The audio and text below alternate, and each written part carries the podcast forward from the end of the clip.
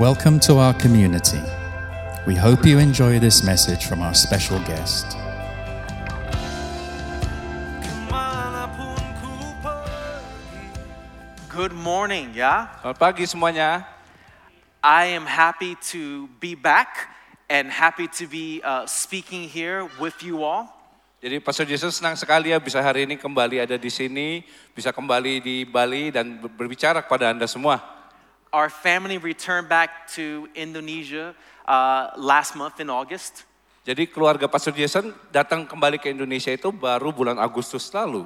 And we are happy to know that God uh, has put a desire for us to stay here for several more years.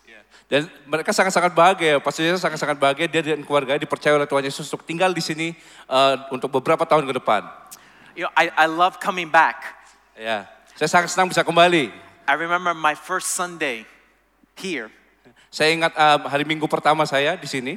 You know, people are giving you hugs and kisses and saying, We're so happy to see you. Orang-orang menyambut saya, mereka memberikan pelukan, ciuman dan berkata, saya sang- ah, kami sangat senang melihat Anda kembali. And then I remember one person said, Wow, Pastor Jason, you look fat. Dan saya ingat satu orang berkata, wah Pastor Jason, Anda gendutan ya gitu. And I'm like, Yes, I gained like three kilos being away in America. Dan saya katakan, ya saya naik 3 kilo selama saya berada di Amerika. But, um, you know, I am just honored to be here to speak with you. Ya, tapi saya merasa sangat terhormat sekali bisa berada di sini lagi dan berbicara di depan Anda. So, the past few weeks, I've been speaking at the English gathering. Ya, dalam beberapa pe- minggu terakhir ini, eh, saya banyak berbicara di ibadah bahasa Inggris. And we've been doing a series about how to win your city. Dan ka- kita ada di dalam seri, saya ada seri tentang bagaimana kita memenangkan kota. So, this is part three of how to win our city. Jadi ini adalah bagian ketiga dari seri saya tentang bagaimana memenangkan sebuah kota.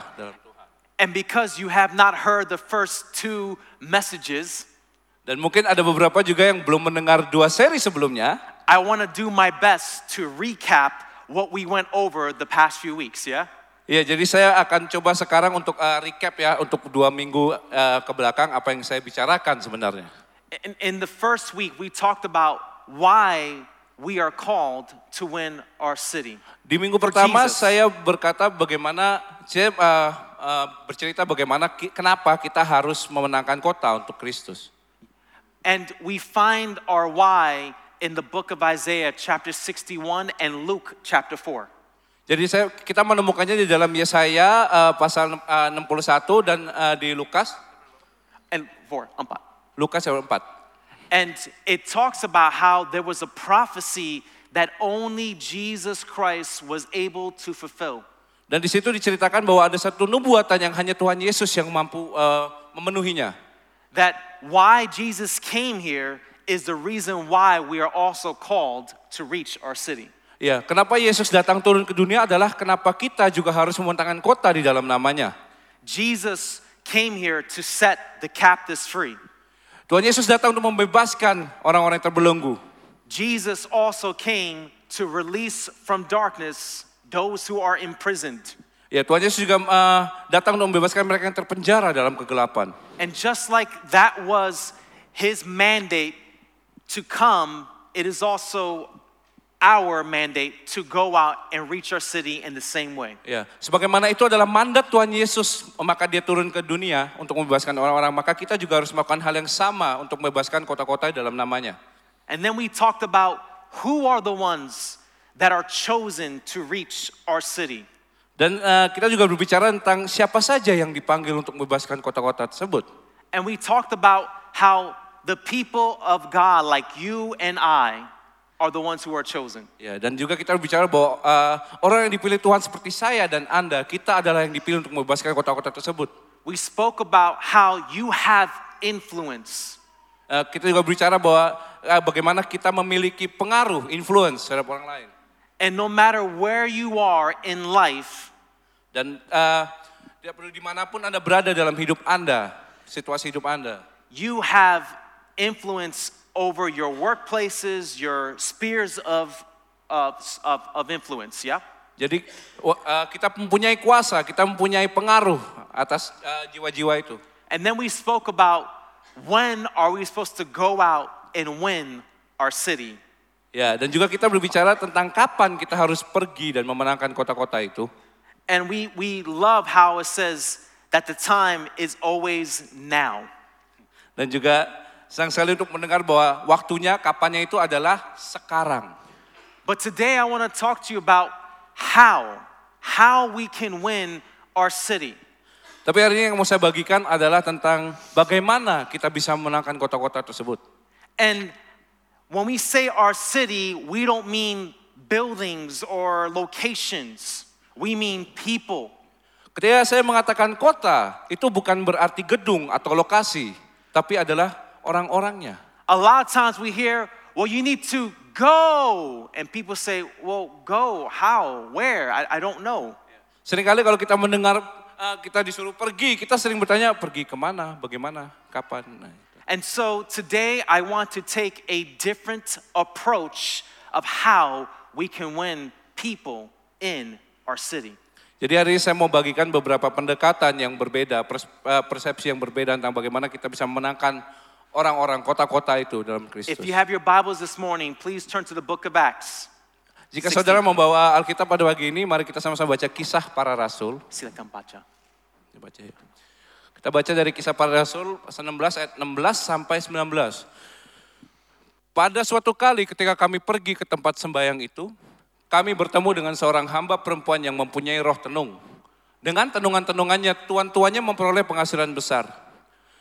Ia mengikuti Paulus dan kami dari belakang sambil berseru katanya, Orang-orang ini adalah hamba Allah yang maha tinggi. Mereka memberitakan kepadamu jalan kepada keselamatan.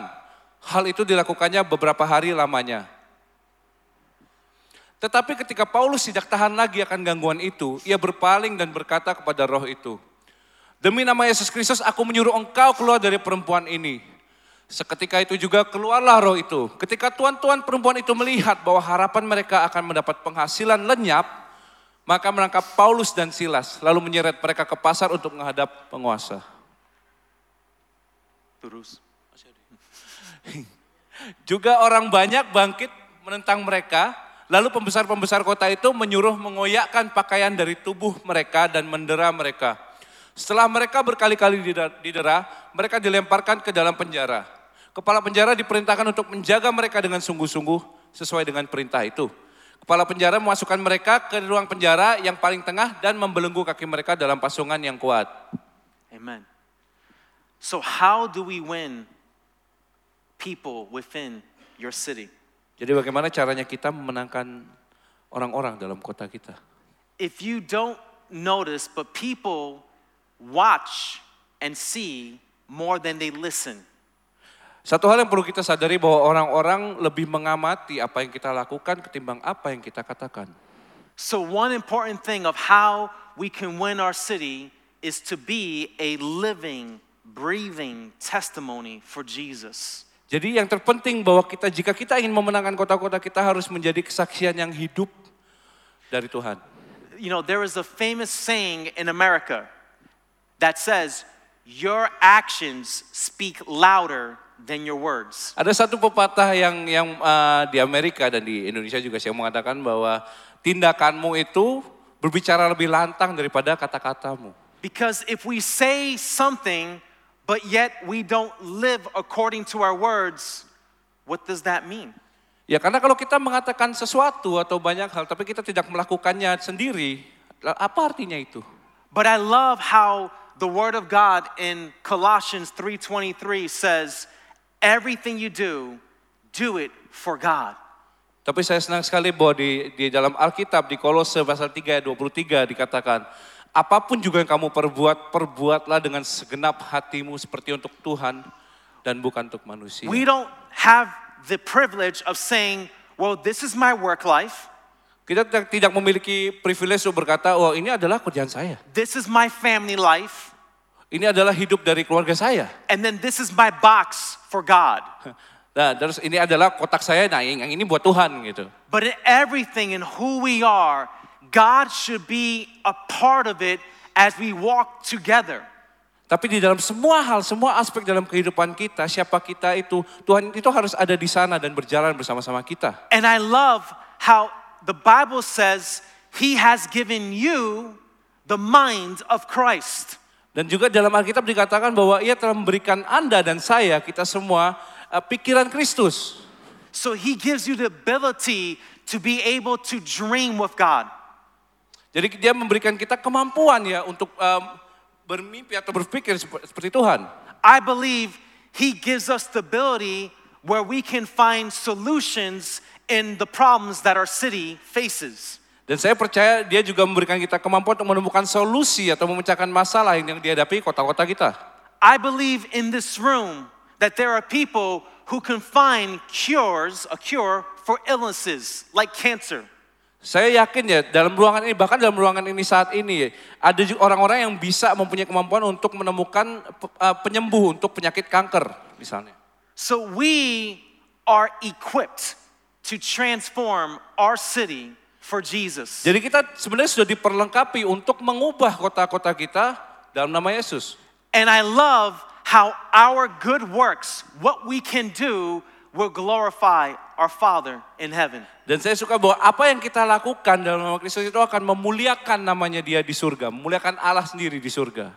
So if you want to know how to win your city, Jadi jika saudara ingin tahu bagaimana cara memenangkan kota- kota-kota kita, your friends, your coworkers, eh, teman-teman Your kita, family. rekan-rekan kerja kita, anyone, we need to be a living testimony that people can observe. ya jadi kita siapapun yang mau kita bebasin, kita harus menjadi kesaksian yang hidup terhadap- eh, dari di atas nama Tuhan. How are people observing us? How do they observe us? Jadi bagaimana orang-orang tuh mengamati kita sih? They observe how we interact with those people who are in need. Ya, salah satunya adalah mereka mengamati bagaimana cara kita berinteraksi langsung dengan orang-orang yang membutuhkan itu. When someone is in need of help, are we just only saying, Oh, my thoughts and prayers are for you?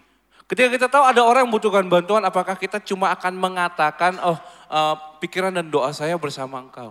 Or do we sit down and we listen to the people who are in need?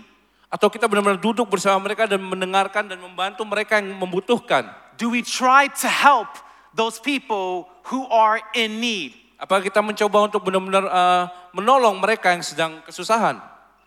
Or we just say, I'll pray for you far away, from far away? Atau kita cuma mengatakan, "Eh, saya akan doakan kamu dari sini gitu. Cuma, cuma itu saja gitu.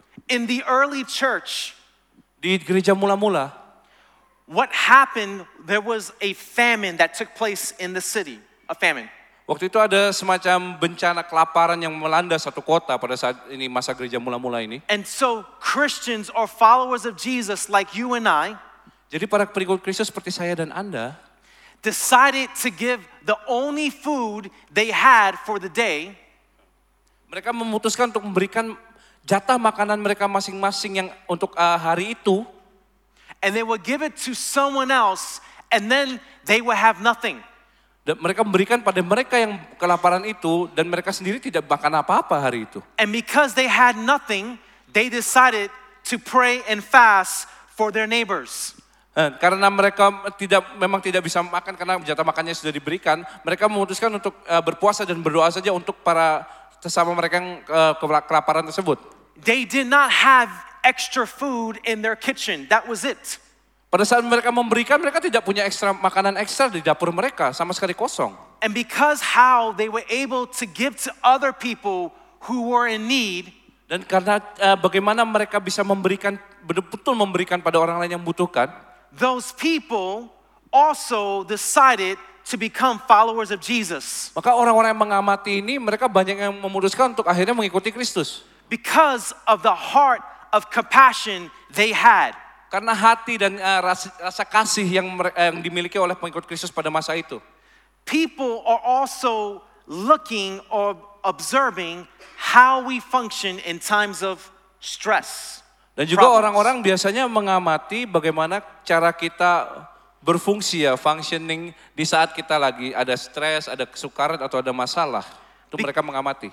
Because if you say that the God of the universe lives in me, Karena jika kita mengatakan bahwa Tuhan pencipta semesta alam hidup dalam kita, They want to see if your God is real. mereka akan mau melihat apakah Tuhan Anda ini nyata. So when difficult problems come your way, Jadi ketika ada masalah yang sulit yang datang pada hidup Anda, how do you react? bagaimana kita bereaksi terhadap masalah tersebut? Do you start to worry Apa kita mulai khawatir? where you cannot sleep at night? Kita nggak bisa tidur setiap malam mikirin masalahnya. Hey, let me ask the question. Eh, saya mau bertanya satu hal. How many of us Berapa dari kita have ever stayed awake at night because of a problem or you were worrying? yang begadang nggak bisa tidur semalaman my hand karena up. mikirin masalah? Ayo siapa siapa yang di sini yang pernah seperti Okay, itu? yeah, Saya we have a siapa? few hands up, right? Yeah. So that shows you how we can meditate. Ya, jadi itu salah satu tandanya kita bisa meditate, kita bisa saat, saat teduh gitu lah ya. Unfortunately, we're meditating on the wrong thing. Dan Sayangnya kita seringkali meditatingnya kepada, kita fokus pada hal yang salah gitu. So when something hard comes your way, do you panic? Do you become afraid? Jadi ketika ada kesulitan yang datang ke hidup kita, apa kita menjadi panik, apa kita menjadi takut? Or do you declare the promises of God over your life, over your situation? Ataukah kita mendeklarasikan janji Tuhan di dalam di atas semua masalah yang kita sedang hadapi tersebut? Because according to the Bible in 2 Timothy chapter 1 verse 7, Karena menurut Alkitab di eh, 2 Timotius it says, "He did not give you permission to live in fear." Dan ya, Tuhan tidak memberikan kita, Tuhan tidak mengizinkan kita untuk hidup dalam ketakutan. Sorry, that's my translation. Itu eh, ya, jadi dirangkum sama Pastor Jason. but see, if you worry, Tapi kita jika kita khawatir ya, worry is based in fear, kekhawatiran itu eh, dasarnya adalah ketakutan. and fear is having faith in the wrong God. Come on. Jadi, Ketakutan adalah eh, keper- iman dalam di Tuhan yang salah. And then people are observing uh, how you react or what is your source of peace. Dan juga orang-orang akan mengamati apa sih eh, sumber damai kita sebagai Because if you're going to be able to display or represent Christ, they want to know if you have peace. Karena kalau kita bisa merepresentasikan, mewakili Kristus di dalam kita, orang-orang akan bisa melihat bahwa kita memiliki sumber damai yang sejati. Damai, peace, does not mean it's the absence of conflict, Dan damai itu bukan berarti ketiadaan konflik ya. but peace means in the middle of conflict, how are you doing? Ya, tapi damai yang sejati itu artinya adalah di dalam sebuah konflik bagaimana kita menyikapinya. And so people see how you react. People want to know what is your source of peace. Jadi orang-orang akan mau akan selalu mengamati bagaimana Anda bereaksi terhadap suatu masalah dan bagaimana Anda menemukan kedamaian di tengah masalah tersebut. And the Bible declares that we have the full measure, the full portion of God's peace. Dan dalam Alkitab sudah dikatakan bahwa kita memiliki ukuran penuh ya, kita memiliki damai Tuhan itu secara penuh, tidak setengah-setengah, saudara. So that means when you pray, you don't have to pray for more peace. Jadi ketika saudara berdoa, saudara, kita tidak perlu eh, meminta damai yang lebih banyak lagi. But what you can say is say, Lord, I thank you. You gave me the, all the peace I need right now over my problem, over my family, over my situation. Jadi apa yang bisa kita katakan dalam doa kita adalah Tuhan terima kasih karena kau telah memberikan cukup damai untuk saya bisa rasakan saat ini di tengah semua keadaan saya. So you're declaring his promises over your life and over everything else. That's the peace of God that he gives. Jadi kita mendeklarasikan janji Tuhan di atas hidup kita, dari atas semua persamaan kesalahan kita dan itulah sumber damai yang sejati. You may not know how it will work out. You may not know the answer at the end. Mungkin kita pada saat mengalami masalah kita nggak tahu jawabannya bakal seperti apa pada But- akhirnya. But you do know the promises of God. Tapi kita tahu kan janji Tuhan itu seperti The apa. promise of I'm always with you and never leave you. Janji bahwa Tuhan akan selalu bersama kita dan tidak pernah meninggalkan kita.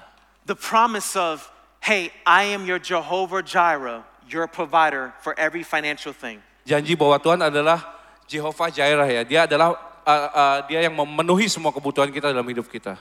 where you know that if you are sick in your body, They says that you are the God, my healer, my healer. Come on. Dan ketika kita melihat kondisi tubuh kita, kondisi fisik dan eh, raga kita, kita berkata Tuhan engkau adalah penyembuhku Tuhan untuk fisik ini So Tuhan. if you want to win your city, it's about being a living testimony where people can see Christ in you.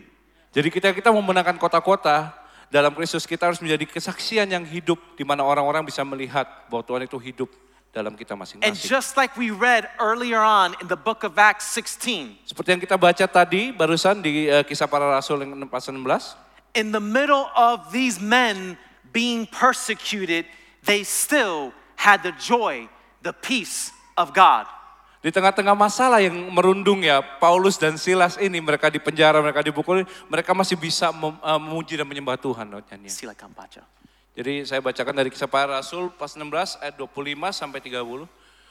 Tetapi kira-kira tengah malam Paulus dan Silas berdoa dan menyanyikan puji-pujian kepada Allah dan orang-orang hukuman lain mendengarkan mereka. Akan tetapi terjadilah gempa bumi yang hebat sehingga sendi-sendi penjara itu goyah. Dan seketika itu juga terbukalah semua pintu dan terlepaslah belenggu mereka semua. Ketika kepala penjara itu terjaga dari tidurnya dan melihat pintu-pintu penjara terbuka, ia menghunus pedangnya hendak bunuh diri karena ia menyangka bahwa orang-orang hukuman itu telah melarikan diri. Tetapi Paulus berseru dengan suara nyaring katanya, "Jangan celakakan dirimu sebab kami semuanya masih ada di sini." Kepala penjara itu kemudian menyuruh mereka membawa suluh, menyuruh eh, anak buahnya membawa suluh, lalu berlari masuk dan dengan gemetar tersungkulah ia di dalam di depan Paulus dan Silas. Ia mengantar mereka keluar sambil berkata, "Tuhan, Tuhan, apakah yang harus aku perbuat supaya aku selamat?" Jawab Pa- eh, jawab Paulus kepada kepala penjara itu, "Percayalah kepada Tuhan Yesus Kristus dan engkau akan selamat, engkau dan seisi rumahmu." Lalu mereka memberitakan firman Tuhan kepadanya dan kepada semua orang yang ada di rumahnya. Pada jam itu juga kepala penjara itu membawa mereka dan membasuh bilur mereka. Seketika itu juga ia dan keluarganya memberi diri dibaptis. Lalu ia membawa mereka ke rumahnya dan menghidangkan makanan kepada mereka. Dan ia sangat bergembira bahwa ia dan seisi rumahnya telah menjadi percaya kepada Allah. Talk about the peace and the joy of God. Amen. Ini contoh sukacita dan damai yang dalam Tuhan. Amin. While they were in prison, physically hurt, Ketika mereka Paulus dan Silas berada dalam penjara dengan fisik sakit habis dipukuli, they were able to still sing praises to Jesus. mereka masih bisa menyanyikan puji-pujian bagi Tuhan Yesus.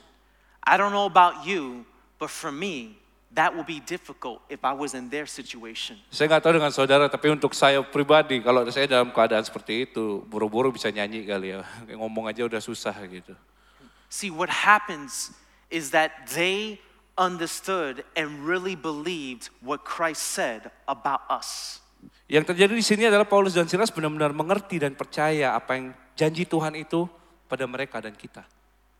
And so, if you want to win your, your city, the people within our city, Jadi kalau kita ingin memenangkan kota-kota itu beserta orang-orang yang di dalamnya, we need to learn how to encourage others in Jesus. Kita harus eh, belajar bagaimana cara kita bisa menyemangati orang lain di dalam Kristus. They don't even have to be a Christian, you can still encourage them in Christ. Mereka nggak perlu belum perlu jadi Kristen, tapi kita sudah bisa eh, menyemangati mereka dalam Kristus tuh. See, you are a spiritual thermostat. Jadi kita kayak semacam termostat ya, pengatur suhu spiritual gitu. That means anywhere you go, you can set the spiritual temperature in the room.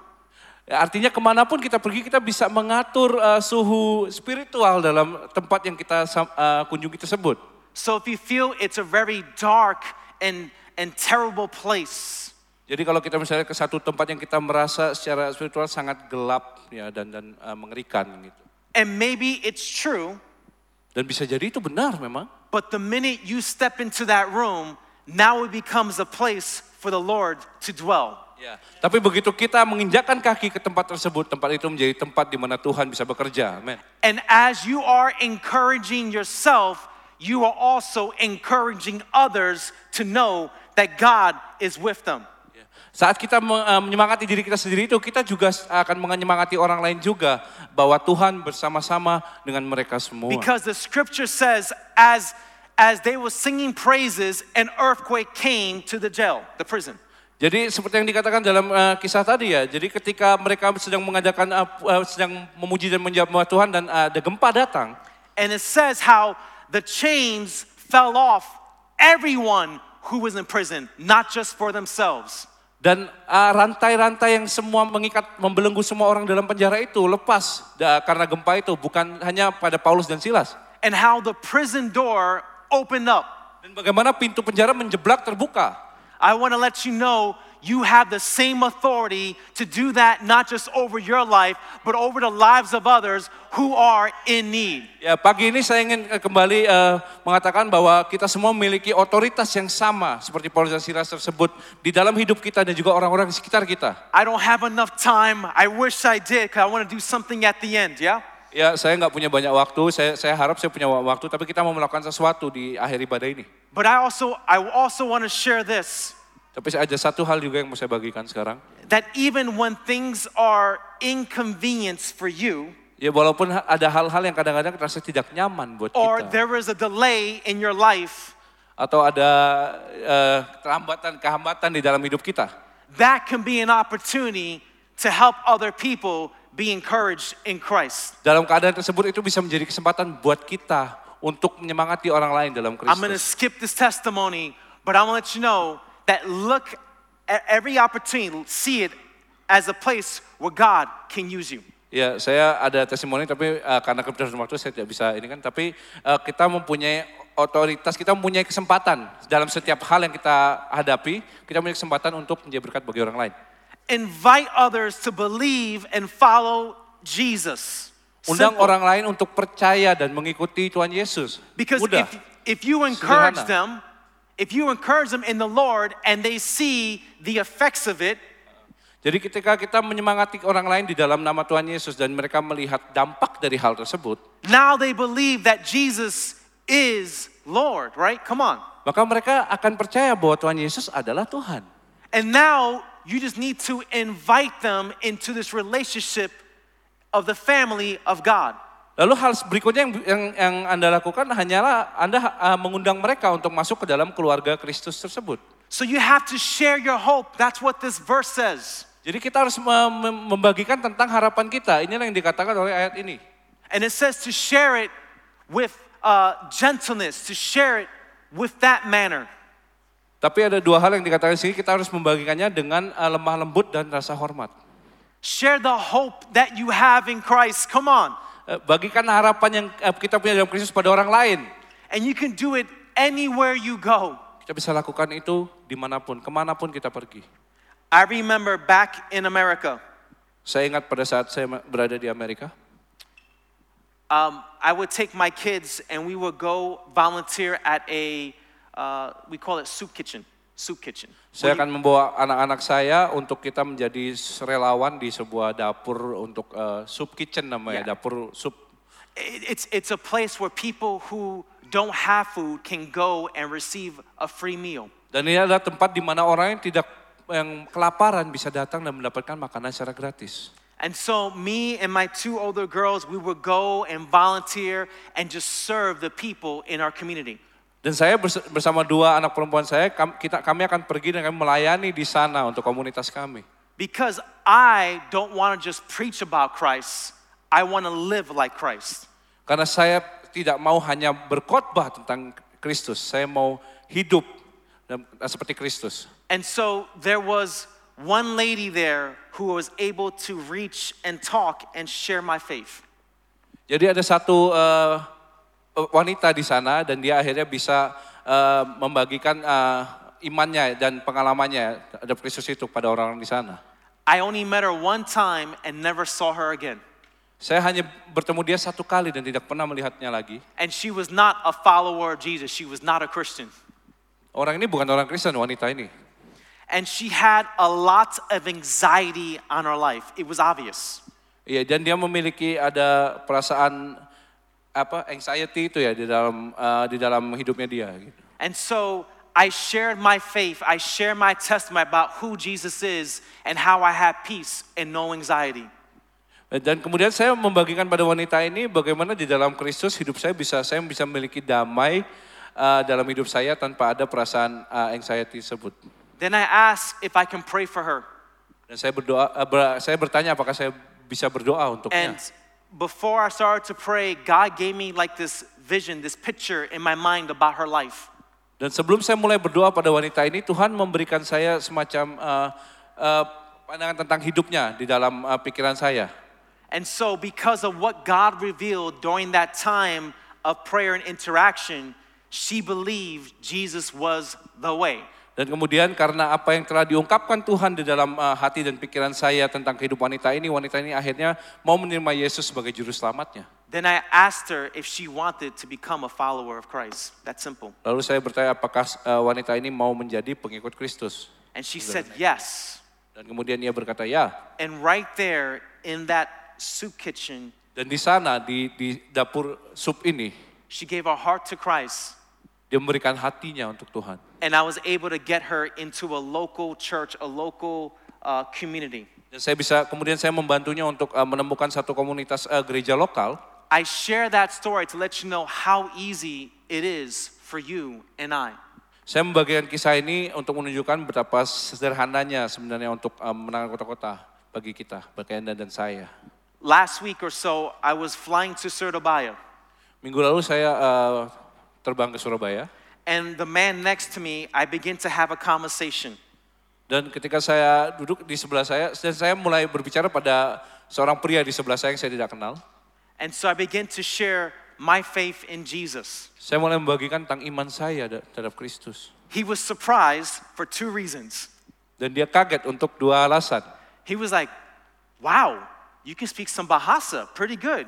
Yang pertama, wow, Anda bisa bicara bahasa ya, gitu. bahasa And- Indonesia. And then number two, he said, Oh, I thought Americans was only into science and not religion. Dan kedua dia berkata, oh saya kira orang Amerika cuma eh, tertarik pada sains ya, pada ilmu pengetahuan dan bukan agama gitu. And I shared my faith and I had an opportunity to pray with him. Dan saya bagikan iman saya dan saya memiliki kesempatan untuk berdoa bersama He, dia. he, he didn't decide to be a Christian, but I planted a seed. That's how easy it is for you and I. Ya, dia belum pada saat itu dia belum memutuskan untuk eh, mengikuti Kristus, tapi saya sudah menanamkan eh, benih di dalamnya dan ini yang bisa kita lakukan juga sama. And I want to end with this Saya mau akhiri dengan ini that we are also called to set people free in Jesus. bahwa kita juga dipanggil untuk membebaskan orang-orang dalam Yesus. All right, you have to read this in Acts. You got to read it. Oke baik, saya baca yang terakhir dari kisah para rasul eh, 8, 6 sampai 8. Ketika orang banyak itu mendengar pemberitaan Filipus dan melihat tanda-tanda yang diadakannya, mereka semua dengan bulat hati menerima apa yang diberitakannya itu. Sebab dari banyak orang yang kerasukan roh jahat, keluarlah roh-roh itu sambil berseru dengan suara keras, dan banyak juga orang lumpuh dan orang timpang yang disembuhkan. Maka sangatlah besar sukacita dalam kota itu. See, the Bible declares that he shared the good news of Jesus Jadi Alkitab mengatakan bahwa Filipus ini dia membagikan eh, kabar baiknya Tuhan Yesus and how, just like you and I, we can do the same. dan seperti Filipus kita juga melak- bisa melakukan hal yang sama.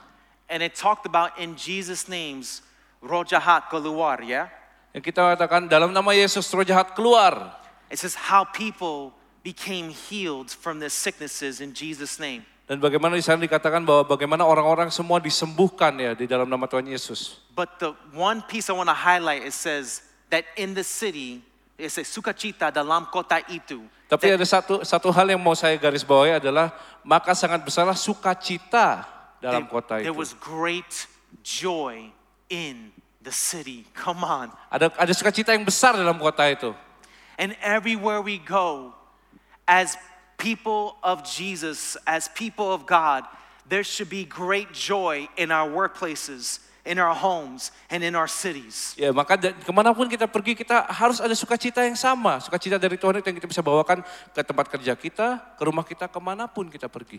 Because being a Christian is not about making it to heaven, it's not about that. Karena menjadi orang Kristen itu bukan bagaimana caranya ke surga, bukan. But being a Christian is about living transformed here and now on this earth. Ya, ap- tapi bagaimana eh, untuk menjadi orang Kristus itu adalah membawa Mm-hmm. perubahan di sini, saat ini, di bumi. Transform like Jesus, where you can also set other people free. Ya, mengubah sep- transformasi seperti Tuhan Yesus di mana kita juga bisa membebaskan And orang-orang. I want to show you how easy it is. Sekarang saya mau eh, tunjukkan eh, kita praktek se- be- eh, betapa mudahnya hal tersebut. We're going to take some time to pray, but I want to show you how easy it is so that we can be set free in Jesus' name. Kita akan ambil eh, sedikit waktu untuk berdoa tap- dan saya mau sekali eh, sekaligus eh, mem- menunjukkan betapa ge- mudahnya untuk melakukan hal tersebut dalam Kristus. If you are sick in your body, can you raise your hand? If you're sick in your body or uh, you've been feeling like a dark cloud lives around you, just raise your hand. Jika saudara saat ini merasakan rasa sakit di tubuh Anda atau ada eh, awan gelap yang eh, me- menutupi pikiran Anda, Anda bisa angkat tangan pada saat ini. Just raise your hand. We want to pray Rasa for you. sakit Just di put your hand tubuh up. I see your hand. Amen. atau di pikiran. Who else? I see your hand. I see your hand. Awesome. Bisa angkat tangan pagi ini, if bisa angkat you are tangan. in need of a touch from God in your body, in your mind, or around you, just raise your hand. Keep them up. I want to Jika see saudara them. merasa saudara membutuhkan eh, sentuhan tangan Tuhan di dalam di tubuh Put eh, them saudara up atau di dalam high. pikiran saudara, angkat tangan saudara saat Because we ini. want to pray for you. Amen. Tetap amen. angkat tangan saudara saat Actually, do ini. me a favor. Stand up and put your hands up. Come on, Yeah. stand up. But did he? Yeah, see Mungkin that, bisa John? berdiri dan tetap angkat tangannya, tetap angkat tangannya. All Tidak right, apa-apa. awesome. Let me tell you, this is the this is where God is going to touch you. Not me, Dan but the saya mau Lord. katakan bahwa di saat ini, di saat Amen. ini sekarang ini Tuhan mau Awesome. menyentuh Anda. I love it. All right, keep your hands up. Put your hands up Ya. too. Mohon tangannya tetap naik, tetap naik, tidak apa-apa. Tidak Anybody else? apa-apa. Ada lagi? Anybody else? Ada lagi yang di sini saat ini? All right, awesome. Now, if you have your hands up and you're standing, right, Jika saudara mengangkat tangan saudara dan saudara berdiri, you're in need of prayer. saudara membutuhkan eh, doa, doa butuh didoakan. Now, if you're sitting down and don't need prayer, Tapi kan jika ada saudara yang duduk dan eh, tidak butuh didoakan, I want you to find someone next to you who has their hand up and saya you ingin can go saudara pray untuk with them. eh, bangkit menemukan eh, salah satu yang mengangkat tangan dan saudara berdoa untuk Get orang-orang up, find untuk someone sesama and saudara stand ini. next to them. I- I'm going to show you. S- eh, So- eh, untuk bangun dan berdoa untuk orang-orang yang mengangkat tangan dan berdiri. But diddy, but Silakan. Find someone with their hands up. We're going to go pray for them. Go, hurry. There's people in Ya. the back. Kita akan berdoa Let's untuk go, satu let's sama go. lain. Jadi yang sedang duduk tadi Amen. bisa doakan mereka yang sedang butuh I'm believing didoakan, for you. ditanyakan apakah mereka eh, butuh didoakan secara spesifik. I have to wait until everyone has someone next to them. I see someone in the back. Come on, let's get people in the Ya, back. semua yang mengangkat tangannya harus Let's go, didoakan. let's go. Satu orang boleh lebih dari satu. There's a Silakan. lady in the pink blouse, pink Silakan dress, kita mau standing kita up. langsung I praktek, need kita mau someone langsung back there. doakan, kita mau langsung eh, hadirat Tuhan kita nyatakan untuk turun. All right? All right, standing. Now, what I want you to do is before you start praying, can you ask them, How can I pray for you? But before you ask them and the person responding, be quick. Don't give them a long story. Be quick. Ya, jadi mungkin saudara bisa tanyakan pada eh, yang minta didoakan, ada minta didoakan apa secara spesifik, tapi mungkin eh, singkat saja, jadi mungkin tidak terlalu panjang. Jadi poinnya apa minta didoakan, yang eh, mau minta didoakan sebelum Okay? saudara mulai So berdoa. talk right now. Talk. Ask them, How can I silakan, pray for you? bu- bisa ditanyakan, Then mungkin respond. Respond to them. silakan mungkin bisa berinteraksi sekarang. All right, 10 more seconds. Let's wrap up our conversations. 10 more Ya, 10 seconds. detik lagi ya, karena kita nggak punya banyak waktu. So now the person, wait, I'll wait 10 seconds. Let me wait. Iya, jadi saya tunggu 10 detik lagi. Now the person who's going to pray for the one who needs prayer, the person who's going to do the praying, Jadi sekarang, nah yang sekarang orang yang mau eh, untuk mendoakan, if if you're praying for them and they're sick in their body, you do not pray for peace. Understand? jika saudara berdoa pada mereka dan mereka mengatakan ada sakit dalam eh, tubuh, jangan doakan untuk damai sejahtera ya. But how you pray, wait, don't pray yet. Tung- Um, tunggu, tunggu, yeah, Oke, don't pray ya. yet. ini belum belum belum waktunya berdoa ya, belum waktunya doa ya. How you pray is if they're sick in the body, you tell that sickness to go in Jesus' name. Jika ada yang eh, bilang ada rasa sakit tubuhnya, saudara bisa bantu doakan eh, dalam nama Yesus untuk penyakit itu pergi dari tubuh orang yang minta didoakan tersebut. If it's a headache or even cancer, you say, You must get out now in Jesus' Ya, name. wa- baik eh, cuma sakit kepala biasa ataupun kanker, saudara bisa langsung ter- nyatakan bahwa dalam nama Yesus penyakit itu keluar dari tubuh orang yang minta doakan tersebut. If you're praying for someone who has depression Jika saudara berdoa untuk or, orang memil- yang or- bilang or- mereka, or- or anxiety, mereka memiliki anxiety atau eh, depresi, rasa depresi, you don't pray for healing, jangan doakan untuk kesembuhan fisik, But what you say is, you spirit of depression, I command you to get your hands off of this person in Tapi Jesus' saudara name. doakan agar roh-roh depresi tersebut, roh-roh anxiety tersebut untuk pergi dari tubuh orang yang kita doakan tersebut. Got it? Let's go. Paham ya? Speak over Jadi them in Jesus' name. mari kita berdoa, mari kita berdoa, kita menyatakan Go. sembuh. Release freedom over them in Jesus' name. Lepaskan kebebasan di dalam nama Yesus. Tell that sickness to go in Jesus' name. Perintahkan kepada penyakit-penyakit tersebut untuk pergi dalam nama Yesus.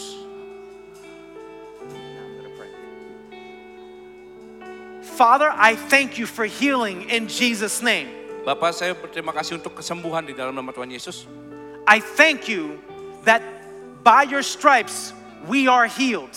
Saya berterima kasih bahwa karena bilur-bilur kami telah disembuhkan. I speak to every person in this room Saya berbicara kepada semua orang yang ada di ruangan ini who is sick in their body. yang merasakan sakit di tubuh mereka. We command every disease Kami to go. perintahkan semua penyakit untuk pergi. We command every virus to die in Jesus' Kami name. perintahkan semua virus untuk mati di dalam nama Yesus. We speak that strength will come back to the body of people, Kami nyatakan bahwa kekuatan akan kembali ke dalam tubuh orang-orang ini Tuhan. that muscles will strengthen up in Jesus' name. Otot-otot yang yang lemah akan kembali dikuatkan dalam nama Tuhan Yesus. We command every dark spiritual cloud to go. Kami juga perintahkan semua awan gelap spiritual Tuhan roh-roh ja- roh kegelapan itu untuk pergi. Anxiety, go in Jesus' name. Anxiety juga eh, pergi dalam nama Tuhan Yesus. Worthlessness, worthlessness, go in Jesus' name. Rasa tidak berharga, rasa diri tidak berharga juga pergi In Jesus' name. dalam nama Tuhan Amen. Yesus, dalam nama Okay, Tuhan Yesus. let's stop praying. Let's stop praying. Oke, mari kita eh, Okay, Pergi do me a doa. favor. Wait, wait, wait. Don't go anywhere. Don't go anywhere. the person who is receiving the prayer, Jadi saya mau bertanya dulu sekarang orang-orang yang tadi minta didoakan, Bapak Ibu. I want you to check yourself out. saya So mau Bapak Ibu untuk mengecek diri eh, Bapak Ibu masing-masing yang, s- yang minta didoakan tadi. So if you had pain, move that place where you had the pain. Do something. Ya Check it out. dirasakan di tubuhnya di mana tadi ada rasa penyakit, ada mungkin eh, rasa Check it sakit out. di, di perut like di mana. bend over. I don't know. Your head feels better, right? Diperiksa Test, tubuhnya masing-masing tadi yang setelah didoakan. All right. Now do me a favor. The people got prayed for. Still stand up, right? Ya, jadi orang yang tadi eh, saudara Bapak Ibu yang tadi minta didoakan bisa masih tetap berdiri. If you feel 80% or better, 80% or Jika better, Bapak Ibu merasakan mungkin eh, minimal 80% lebih baik, 80%, not tubuh Bapak 100, Ibu but 80% or better, 80% saja minimal. do me a favor. Just wave your hands Bisa at me. I uh, want to see lambaikan doa tangan seperti ini. you. Amen. I see one right here. Who else? I see over there. Amin. I see over there. Yang Awesome. merasakan I see tubuh over lebih baik there. secara didoakan. I see over there. I see two in the back. Ini. Haleluya. You see how you can set people free in Jesus' name? Jadi sekarang kita bisa lihat bahwa kita juga bisa membebaskan orang-orang dalam nama Tuhan Yesus. Because Christ is with you Karena Tuhan Yesus bersama saudara. and you are able to influence people, Dan kita bisa mem- em- em- mempengaruhi orang lain. change a culture Mengubah budaya bahkan in Jesus' name. di Amen. dalam nama Tuhan Yesus. God bless you. Amin. Tuhan berkati Anda.